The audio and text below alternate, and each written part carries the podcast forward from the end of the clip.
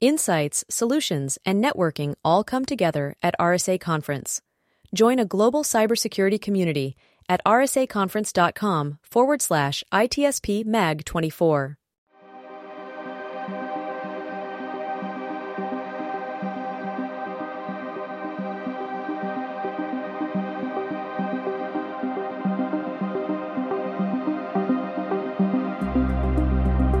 Welcome to the intersection of technology, cybersecurity, and society.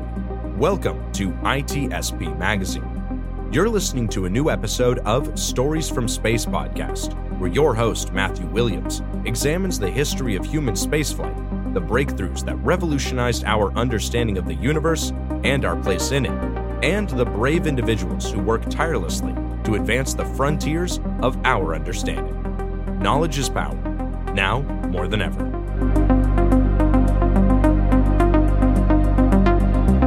The authors acknowledge that this podcast was recorded on the traditional unceded lands of the Lekwungen peoples. Good morning and welcome back to Stories from Space. I'm your host, Matt Williams. Today, my guest is none other than Dr. Stephen Vance, a NASA scientist with NASA's Jet Propulsion Laboratory, the former supervisor of the Planetary Interiors and Geophysics Group, and the current deputy manager of the Planetary Science Section at JPL. Dr. Vance, welcome aboard. It's great to be here. Thanks for having me.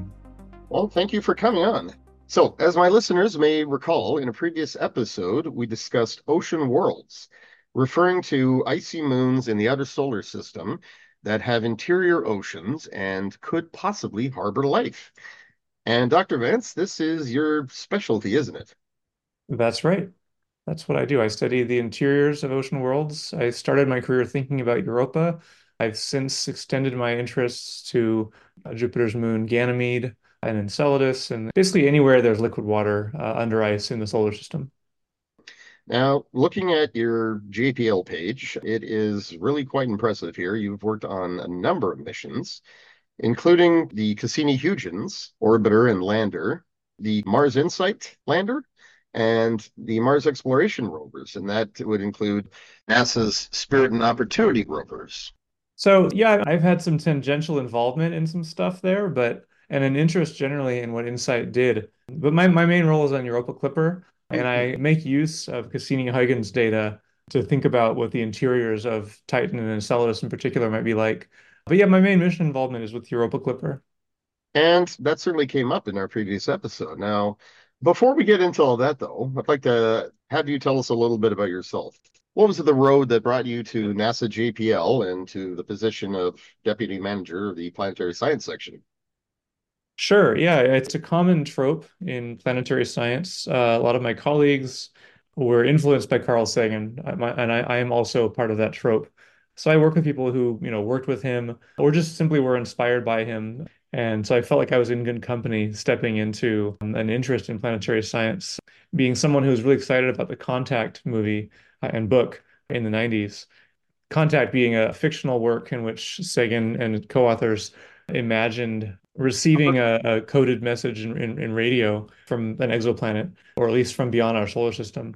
Yeah, you know, so so that kind of interest in in eventually contacting intelligent life really fed into my already growing interest in the nature of the universe and how the planets work. It just happened that when I was completing my undergraduate degree in physics at UC Santa Cruz, NASA inaugurated the field of astrobiology after the discovery of possible life in the ALH 84001 meteorite, that is the Allan Hills meteorite discovered in Antarctica. So there was a lot of fertile ground for me to, to develop my interest in planetary science and the search for life in the universe. And it also just happened that Galileo, the NASA spacecraft, was exploring the Jupiter system around that time and had just returned really strong evidence for an ocean currently present in Europa. That evidence coming mainly from Europa's magnetic field, which was gen- is generated in response to Jupiter's changing magnetic field. So, so that that was the thing that got me into planetary science. And so, in my graduate work at the University of Washington, I studied astrobiology, just thinking about the possibility for life elsewhere, how we might imagine life elsewhere might get by based on the extremes of how life works on Earth So, you know, thinking about life at the bottom of the seafloor on Earth and hydrothermal systems, thinking about life living in ice in Antarctica, that sort of thing. Yeah, so I did a lot of research as an undergraduate, had a lot of fun studying different fields, science related to astrobiology.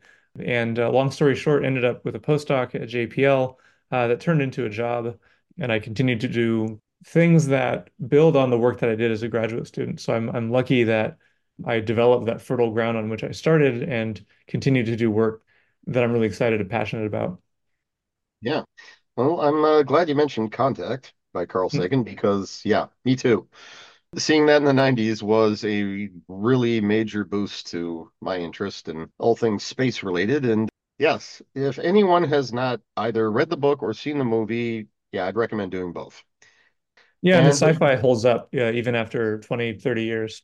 Yeah. So in terms of Europa itself, it was a long road getting to this point, wasn't it? Where we would send a mission out there to explore it directly rather than an orbiter that was just passing through the, the system or one that was like the Galileo probe, studying Jupiter and Juno as well, but making flybys of Europa and, and gathering new data. Yeah, it's it's been it's been a really long road. You know, starting with the antenna failure on the Galileo spacecraft. Galileo was meant to have a high gain antenna to beam lots and lots of data back to Earth.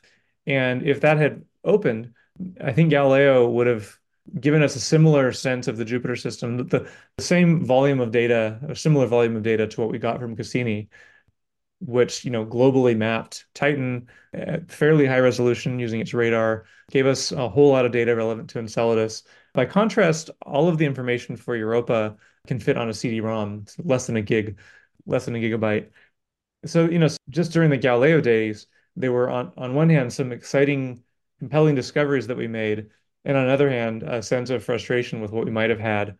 And so people were already busy formulating mission ideas as early as 1999. There's the name Europa Clipper, in fact, is on record back in 1999 for studies people were doing of a follow-on mission to the exciting discoveries of an ocean at Europa.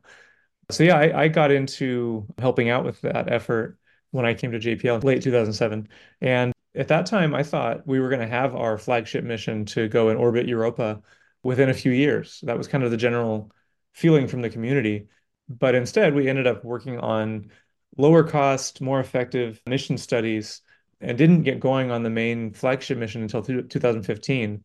By then, we had arrived and instead at, of an orbiter at a multiple flyby mission. Because it turns out, because of Europa's radiation environment, you can do a lot more with your available hardware by flying by Europa a bunch of times in an elliptical orbit that keeps you out of that radiation environment and allows you to beam back lots of data to Earth while you're on the long part of your orbit around around Jupiter. This is similar to the strategy that Juno employed with its soon to be concluded exploration of Jupiter. And you might have seen the exciting images of Io that were just sent back in December from Juno. So Juno is part of that long road as well. You know, we've learned a whole lot about Jupiter in the, in, in the meantime. And Juno gave us some some updated images of Europa, so kind of a teaser for Europa Clipper. Oh yes. Well, and I'm glad you mentioned Io and also the nature of the orbits, how those play a role. Yeah, for those who haven't seen those images, they were just stunning infrared images of the surface of Io and showing just how volcanically active it is. Just looked like a whole bunch of embers and a fire. Oh, it's beautiful. And so Jupiter's radiation environment. In this, in fact, not just its powerful magnetic field, but the magneto tail that the moons pass through. This makes the prospect of humans living there pretty limited, right? Pretty bleak. Yeah, I, I wouldn't I wouldn't want to live on on Jupiter. Just to, to yeah, to elaborate on some of what you were saying. Io spews a bunch of materials into space because it's so volcanically active. Jupiter has an, an, immense magnetic field, the influence of which would be larger than would appear larger in the sky than the full moon if we could see the magnetic field of Jupiter, despite Jupiter being so far away. So that magnetic field grabs onto solar wind particles, and the field environment ionizes the stuff coming out of Io. And so altogether, you have a really intense radiation environment in the region at the orbital distance from Jupiter that Io and Europa sit at. So yeah, that really intense radiation environment is bad for spacecraft, even worse for people. And so yeah, maybe maybe you know in, the long distant future or in the imagination of, of a of a science fiction author, we can easily embed ourselves just a few meters below the ice where we, we would be protected from that radiation you know, and then you'd have lots of ice to work with. But, you know, the idea of walking on Europa's surface for more than a than a minute or two, and even then, you know, in a really thick Iron Man suit is not very appealing. It's a dangerous environment. And so, yeah, in fact, proposals for settling on any of Jupiter's moons, which was the subject of another previous podcast, settling on the Jovians. In the case of just about everywhere but Callisto, it, it is strongly recommended that if there's going to be any human settlements, they need to go beneath the ice. And so, in a way, we'd be taking a bit of a page from what we hope is the life that exists there right now. yeah, that last point, I, am hopeful there as well. I, I, don't know what we'll find at Europa, but you know, there's an outside chance that there's there's something there, and that we might find some some biosignatures even even with Europa Clipper, although I want to emphasize that's not the main goal of, of Europa Clipper mission. That search for life is deferred to a, a yeah. mission that that has instruments specifically designed for life detection. All that said, Europa Clipper will bring with it a really, really capable mass spectrometer and a whole lot of imaging instruments that will be able to characterize the chemistry of Europa's surface and the composition of materials that are ejected from Europa's surface, either by impacts, including you know micrometeorites, dust that is, that's constantly bombarding Europa's surface, or even by plumes if eruptive features exist. Well, thank you. That's actually my next question, which is, what exactly will the Europa Clipper do? And well, you just summarized it there. Basically, it's going to examine the surface, study the chemical composition of the ice sheet, and learn more about the interior ocean, right? And now, if the the mission goes well, and the mission does in fact find evidence of potential biosignatures, biomarkers, so what then? Are we talking a Europa lander? Yeah, Europa lander is something that's been studied. Actually, that big effort almost led to a flagship mission to follow immediately on Europa Clipper. That did a lot to quantify what it would take to thoroughly search for life. They had a, an approach that would have had a lot of redundancy in, in a good way. That is, multiple instruments trying to provide multiple lines of evidence for possible biosignatures. That if you were looking for life on Earth in Antarctic ice, you would have a reasonable chance of finding it by sampling a reasonable chunk of ice and, and looking for amino acids, looking for cells that had been the remnants of cells that were deposited, and for polysaccharides, the remains of metabolism, I'll say. And so, and you could also look for isotopic signatures in organics embedded in the ice. So those are the sorts of things that the Europa lander was going to do.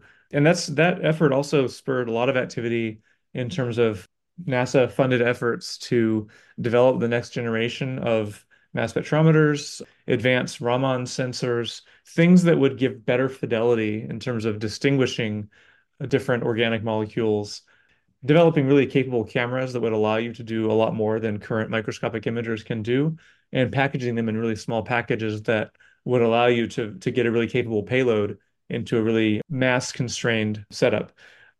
So, all that being said, while we've had a lot of progress in, in the field of astrobiology in that sense, just from this vision of, of landing on Europa, at the same time, there have been efforts toward thinking about drilling through Europa's ice, or the ice of Enceladus, I should say, you know, this is something that that Stone Aerospace has, has proposed doing for quite a long time.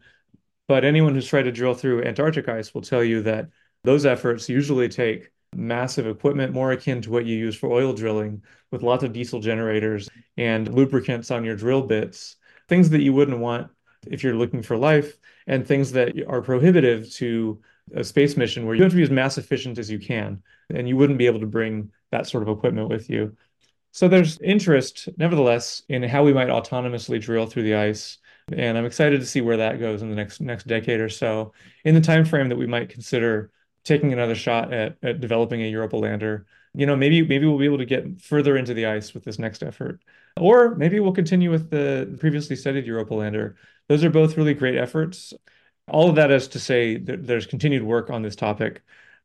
So Europa Clipper will be launching on October 10th, 2024. That's what this current schedule indicates.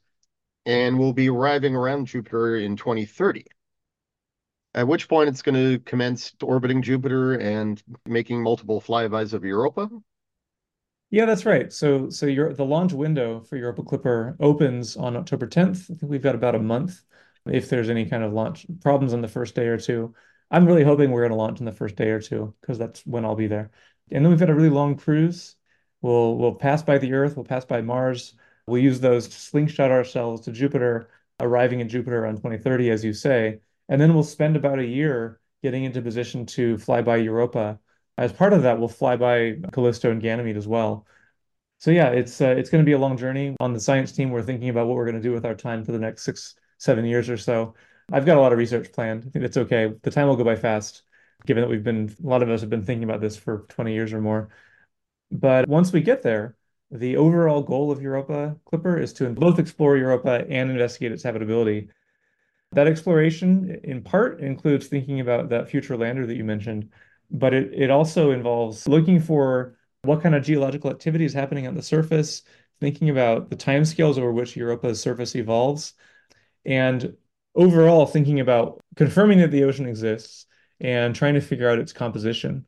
So we have goals to figure out Europa's salinity to within some constraints and to figure out the transport of materials between the ocean and the surface, both materials coming out of the ocean and materials going into the ocean.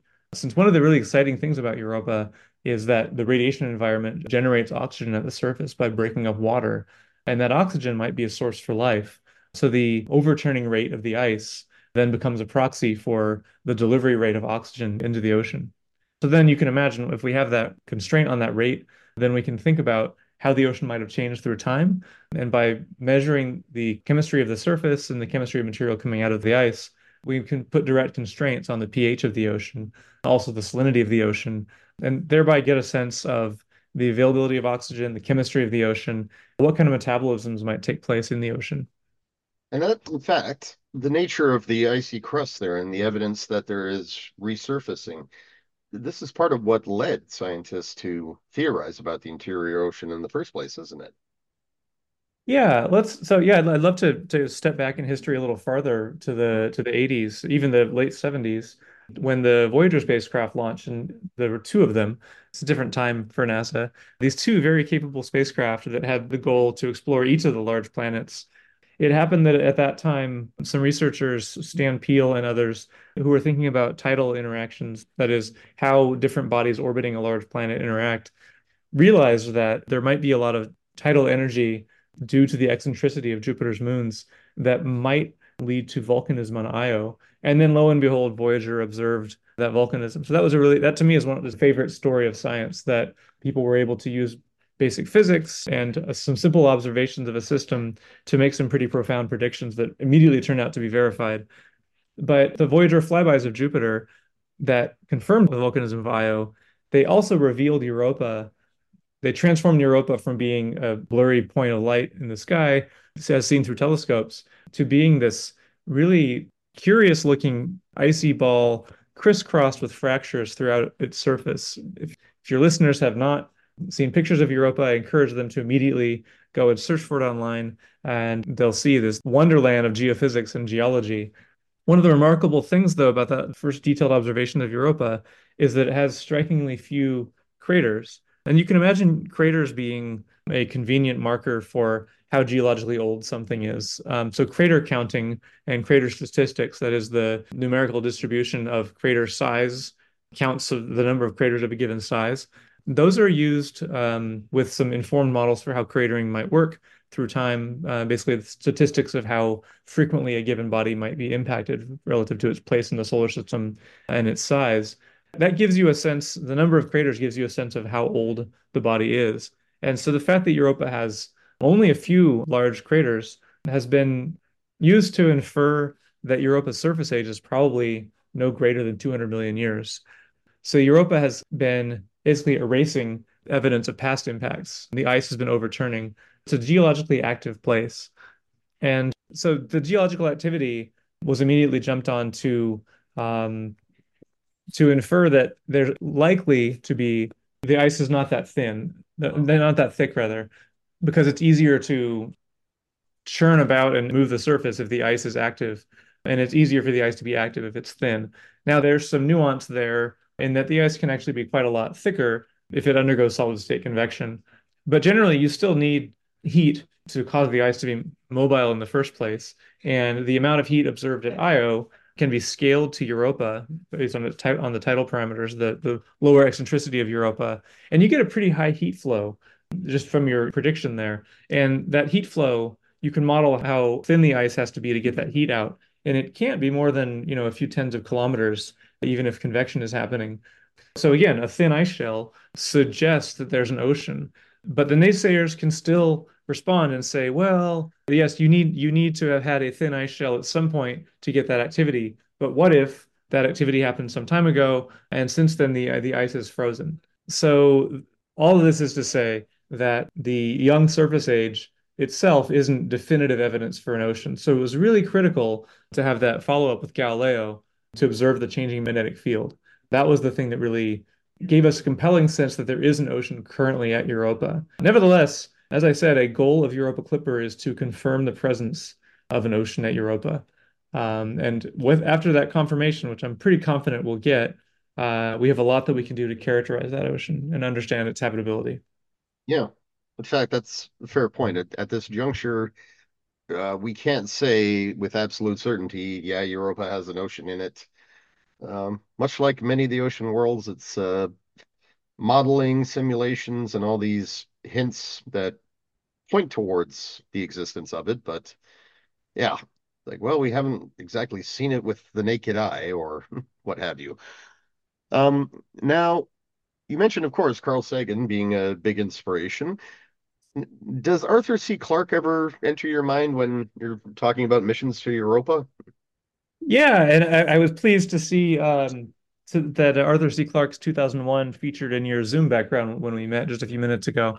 Um, yeah, Clarke Clarke certainly figures into our imagination, uh, and um, it's fun that both Jupiter and Europa featured in in 2001 and 2010.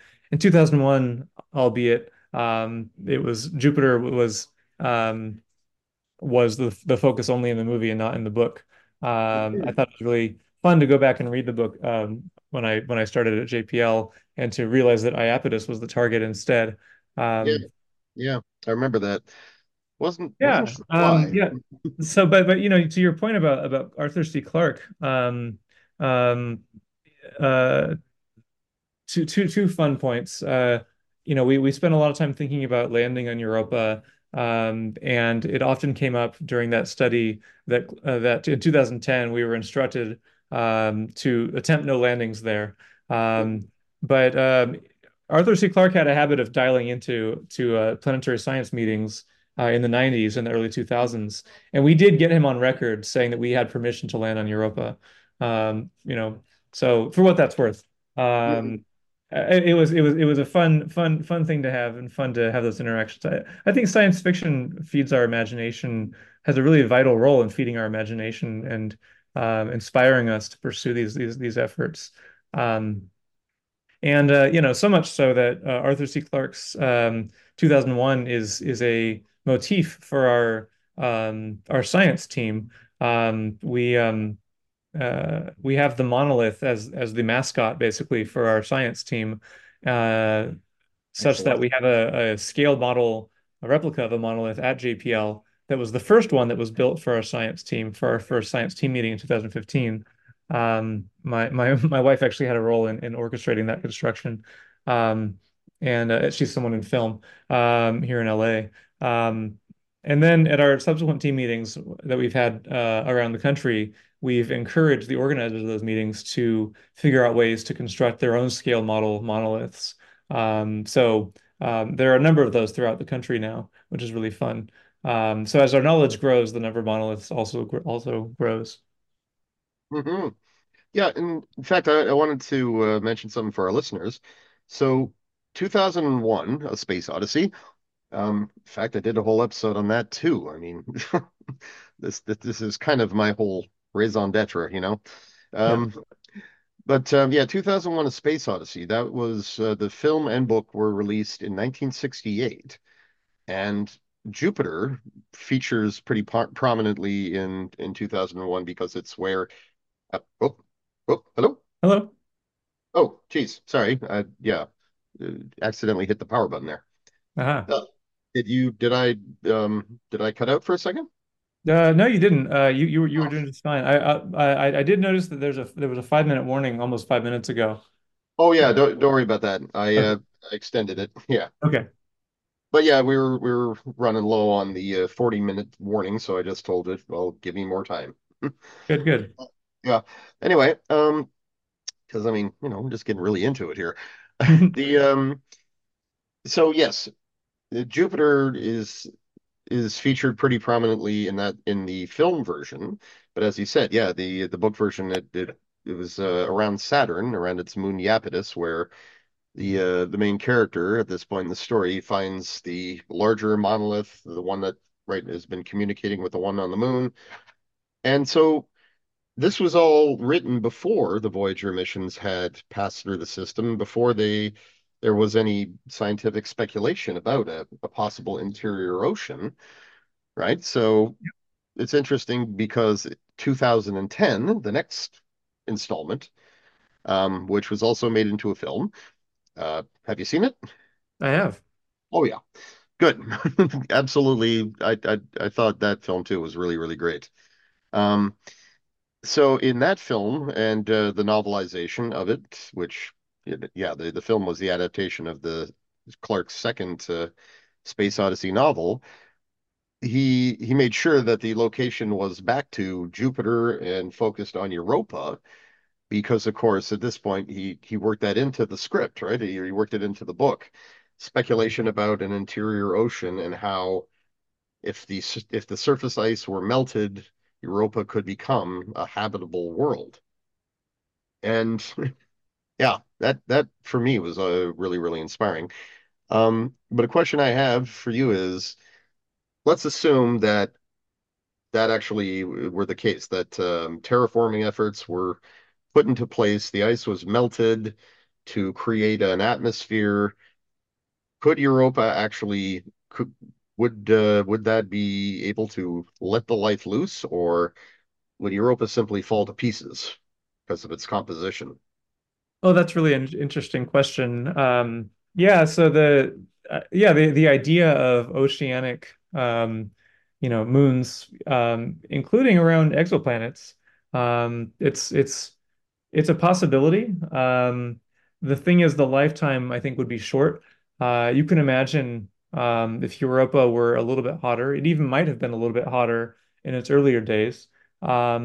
You know, such that its ice were really really thin the ice could frequently break up, at least in places, and you could imagine generating um, enough outgassing or, or loss of water that you develop an atmosphere. The thing is, um, sustaining an atmosphere is difficult for a body the size of Europa um, because as soon as the atmosphere is, is just a little bit warm, um, you, know, imagine an atmosphere like ours, um, the individual molecules of water would have enough kinetic energy that they they would their their average velocity would exceed the escape velocity, and so you would lose the atmosphere pretty quickly. Um, so this is a problem of having small moons. Um, now you know if, if Europa uh, were the size of Ganymede uh, or even larger, um, that that lifetime would be longer. I don't I don't have the numbers off the top of my head. Um, I would expect that you you know you're talking about tens of thousands of years at a minimum uh, before you lose all the water, and it could be millions of years. Uh, and for larger objects, it could be even billions of years. And so, yeah, so Arthur C. Clarke's idea of of having a habitable Europa that's I don't want to give away the, the ending, but you know, a Europa that's warmed by a hot Jupiter, let's say, that that would be a shorter lived scenario, at least in the geological sense, it would be short lived. It's still of interest to think about. Oh, absolutely. So if we could just speculate here for a second, Let's assume that the Europa Clipper, it finds potential evidence of biosignatures. The lander is sent there as well. It's dispatched to the surface. It's finding biosignatures in the water. If, in fact, there is life within Europa, I can only assume you've had fevered thoughts about what it might look like or what it might constitute. Sure, sure. You know, yeah. we we often, and as astrobiologists, we often answer these questions with a kind of a conservative view of, well, we think the amount of energy available for life is going to be less on Earth, and so what we imagine is microbes. You know, really, my thinking about what life on Europa might be like, since I tend to cleave to that more conservative answer, at least for now, while, I'm sticking to that answer, you know, that that line of thinking really keys into my wonder for thinking about you know Earth as a, as another planet. But basically, Earth existed for much of its history in an unrecognizable form from what we see it today. Right, the main form of life on Earth was single cellular, and so you know until 500 million years ago or so, looking for life on Earth would also entail looking for microbes. Now that being said, Earth also had had photosynthesis you know, it, it, had a lot of energy coming from the sun, such that I expect that if you pulled up to Earth with a spacecraft, you'd see the signatures of life from orbit in terms of signs of photosynthesis, you know, the, the green from the algae or from the cyanobacteria anyway. So yeah, you know, I think it'd be really intriguing to find some kind of cyanobacteria or similar at Europa. And, you know, that line of thinking makes me wonder, you know, would it have DNA with the same base pairs, the ATGC that DNA on Earth uses, or was there an entirely different origin for life and on Earth and uh, on Europa rather? And if so, might it have used different base pairs? Is there some physical reason why the base pairs that life Earth life uses are preferred?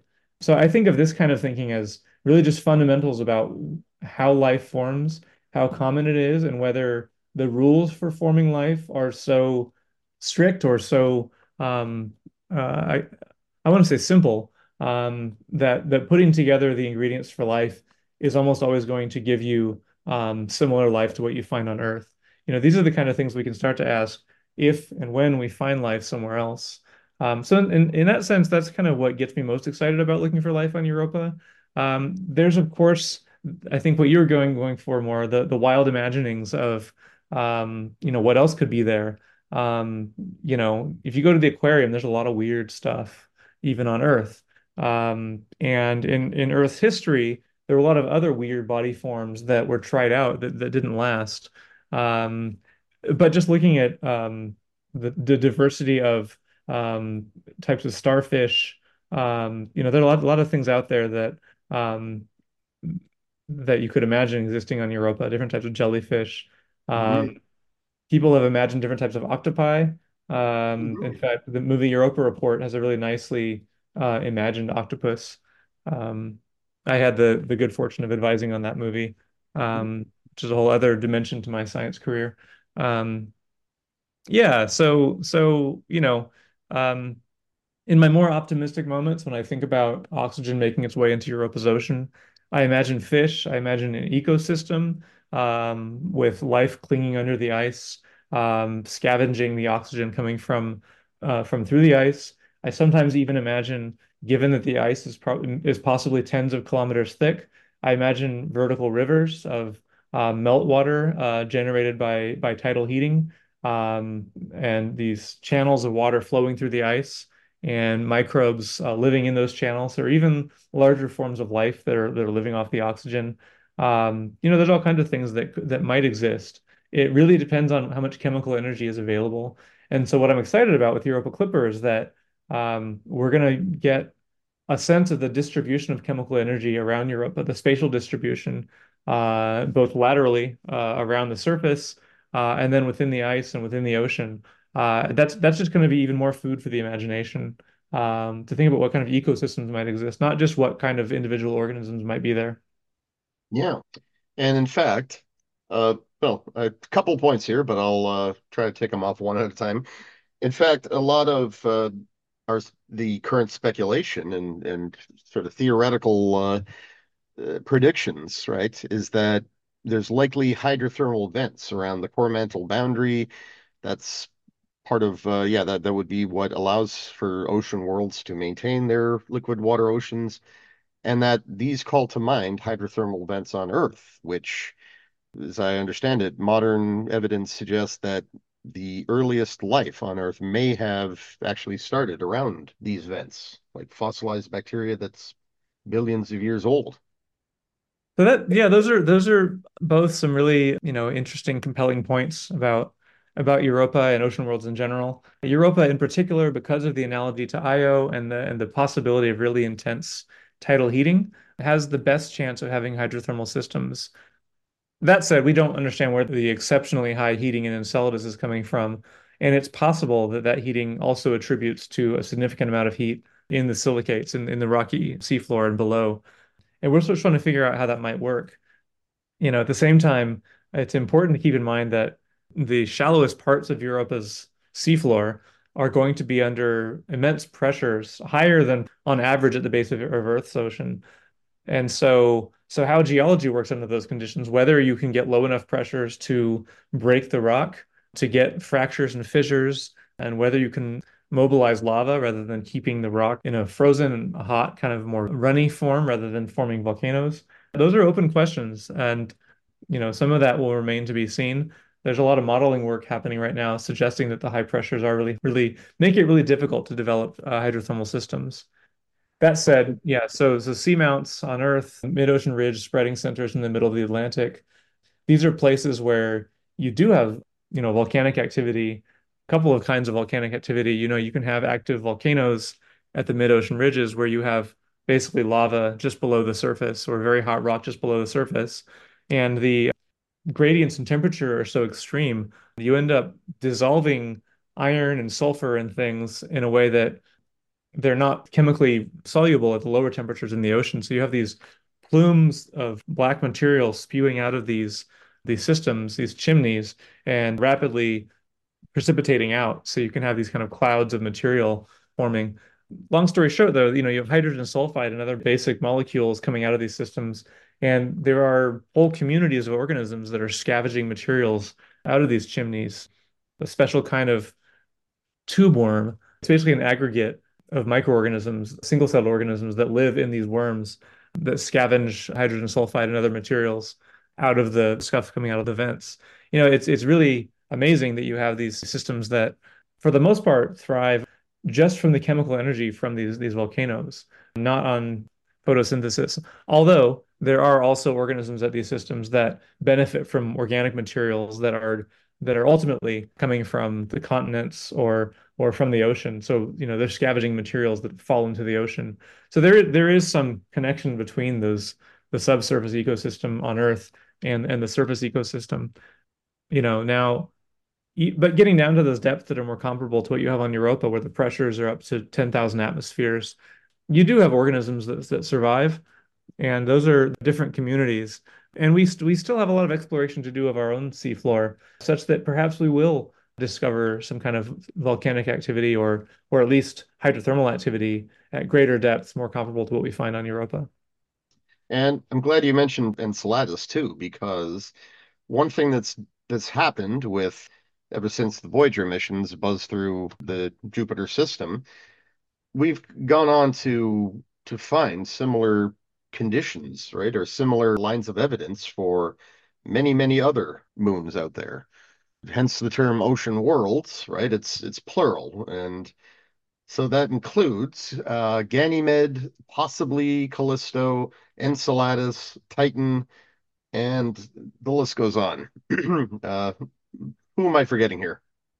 Yeah, I think you've you've got the main ones where we have really compelling evidence. Um, Pluto, there there's been you know there was a single flyby um, um, by the New, New Horizons mission, um, mm-hmm. But but uh, the heart shape on on Pluto is suggestive of a uh, low density region um, that's that in some models is interpreted to be a, a subsurface ocean, and mm-hmm. uh, people have pointed out that the nitrogen on top of that that layer, uh, which if you look at it is really cool. It looks kind of like um, the convection currents in your if you put cream in your coffee, you can see stuff churning at the top of the coffee. Uh, there's something similar happening in, in, the nitrogen, and it's a similar physics. It's it's it's basically it's actively um, churning around um, because the nitrogen has a really the solid nitrogen has a pretty low viscosity but back to my point, the, the solid nitrogen um, has a, a, low thermal conductivity, much lower than ice. And so it basically works as a blanket. And so based on that, it's kind of reasonable to suppose that um, the despite being such a cold and small world, um, um, Pluto might have retained some enough energy to keep some liquid water underneath the surface. Um, so yeah, the more we explore, the more weird stuff we find. Um, and and you know we're we're still thinking about. Uh, in fact, NASA has a priority to uh, send a mission to Uranus, um, where Miranda and Ariel and um, Iapetus and Titania are moons that are similar in, in their orbital distance and uh, that is their orbital configuration um, and in their size to some of the moons around Saturn. Um, you know, so there, there's just there's a lot more to find out. Um, I can go on. There are other there are others as well that are possible candidates yeah. as ocean worlds. But you named the ones that are biggest and yeah. for which we have the best evidence. Um, yeah. yeah. Titan and Ganymede are are just other kinds of worlds. They're more comparable to the size of Mercury, right? And um, we have good good evidence for oceans there.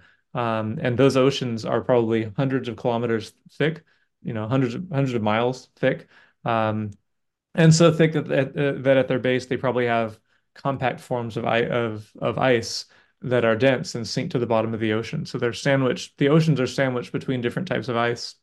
Yeah. Well, that too. That uh, that does make the possibility of life in hydrothermal vents and rather bleak, doesn't it? I don't know. There's there's been uh there's there's been some some interesting progress uh, in that realm um, in in the last ten years or so. Um, the thing about the high pressure ice layers is that um, the the the, at the top of the ice um, it's not like it's it's you can't you shouldn't think of it like a like a rocky seafloor the top of the high pressure ice uh, because what's different is that high pressure ice at, at, at the top where the where you start where you interface with the ocean is at its melting point.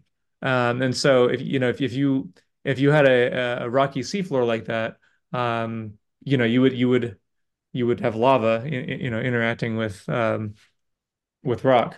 Um, and you could imagine that that's not a very stable situation. Uh, and so what that means is that you probably have fluids percolating the upper part of the the high pressure ice. And what that also means is that you probably have fluids throughout the high pressure ice because you basically have a, a hot thermal profile through the ice. And so um, it seems likely that any thermal anomalies you get underneath the ice would be adequate to um, to mobilize fluids. And so in that sense, at least, you have possibly like kind of low temperature hydrothermal interaction. Um, you know, the the that said, um, there isn't a lot of tidal heating in Ganymede or Titan. Um, instead, they have oceans because they just formed uh, with so much material that it was hard for them to get rid of all their heat. hmm Okay. So in the coming years, the way I, I see it, uh, Europa Clipper will be something of a a trailblazer, a pathfinder, right? It's it's going to be conducting the science that scientists have been waiting decades to do. And it is currently there's only one other mission on as far as NASA is concerned uh, to investigate an ocean world, and that's the uh, Dragonfly. Is that correct? That's right. Yeah. So NASA has on the books the Europa Clipper mission, uh, which will will complete our prime mission around 2035. Um, and around that time, with any luck, the Dragonfly spacecraft will be exploring Titan. Um, and so that that'll be th those will both be um, entirely different from missions from anything we've seen before. Uh, for Europa Clipper, uh, in terms of the science organization of the mission, the kinds of things we'll be able to see with the really high fidelity instrumentation we have, and the way we've designed the mission for all the measurements to overlap. And so we'll be able to compare and just get a whole lot of information out of all those measurements. Um, so I, I, just expect that my field, the study of ocean worlds, is going to be turned on its head by what we find from Europa Clipper.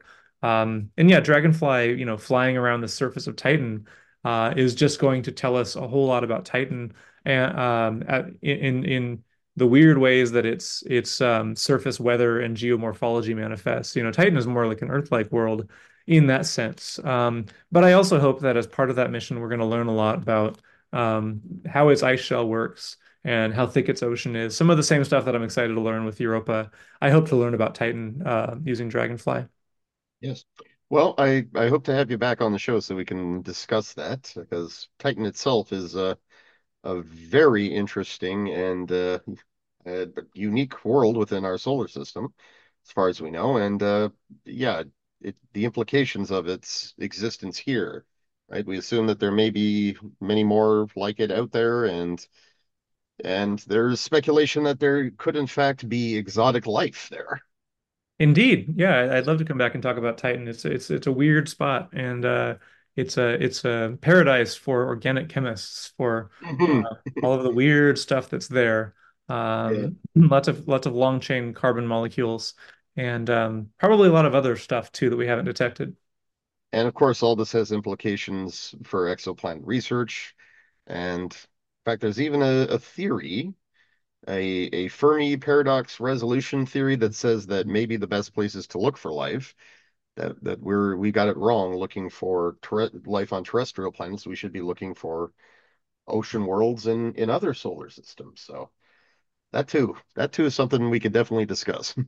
Yeah well in, in, general i mean even just with europa uh, but with ocean worlds in general um, you know we're exposed to a great diversity of different types of planets types of worlds um, but Titan in particular, I think, um, really points the way to um, you know maybe there are there are Earth Earth-sized planets that are cold like Titan and um, similarly carbon-rich like Titan that that have you know similar stuff going on. Yes, exciting times. Um, yeah. I'm very um, yeah. I can only imagine how excited you must be with uh, the launch of Europa Clipper just a few months away. Um, now, one other thing I want to, ask is uh, the European Space Agency. Uh, they they launched their Jupiter Icy Moons Explorer or JUICE back in April of 2023, I believe. That's right. Yeah, yeah. JUICE JUICE is on its way. Yeah. Now it is it is scheduled to reach Jupiter by 2034, whereas yeah, Europa Clipper is launching in about six months and it's going to get there at 2030. So, so Europa Clipper is launching on a, a Falcon Heavy uh, vehicle, a pretty capable vehicle that's going to give us a, a, lot of uh, oomph uh, and get there faster. Uh, it just happens that the, that the I think it's the Ariane 5 rocket that's the most capable rocket that ESA has. Uh, it, it'll take a little bit longer for them to get there. They're taking taking a more scenic route, uh, but they will get there. Um, and in fact, they'll be they'll be getting into their main tour of the Jupiter system just a little bit after we start ours. And so it's exciting to be to, to be at a place where now that we're finishing Europa Clipper, we have the time to speak with the JUICE science team and get back to thinking about some collaborative science between the two missions, which it happens is something we were trying to do back when I started at JPL when NASA was and ESA were considering a joint set of, of flagship missions to to orbit Europa and Ganymede, respectively. It happens that JUICE, uh, that Europe, ESA continued on that path, and the mission that they were studying culminated in the JUICE mission, which at the at the latter part of its main mission phase will orbit Ganymede. And so, yeah, in fact, Clipper and JUICE will be studying these two ocean worlds separately, but there will be overlap too, as well. Yes.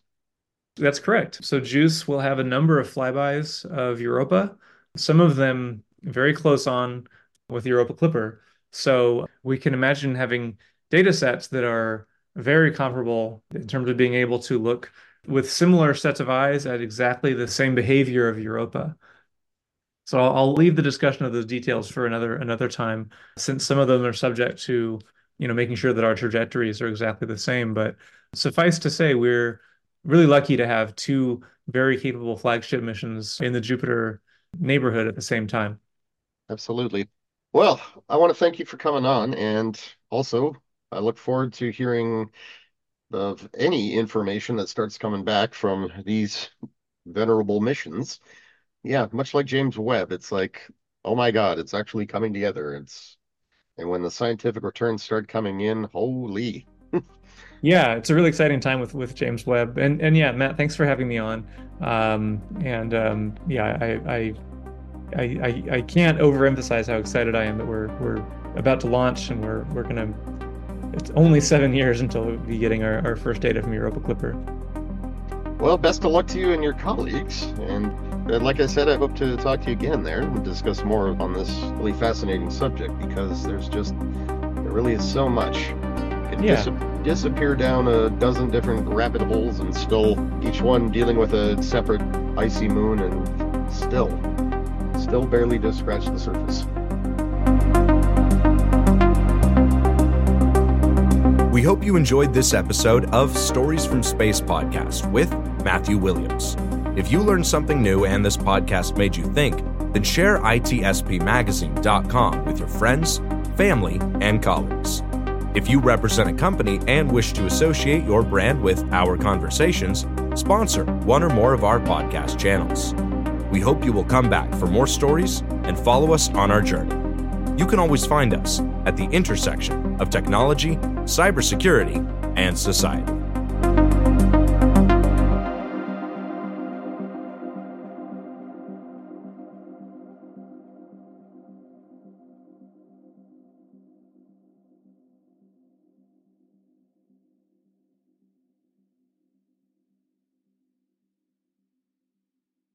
Insights, solutions, and networking all come together at RSA Conference.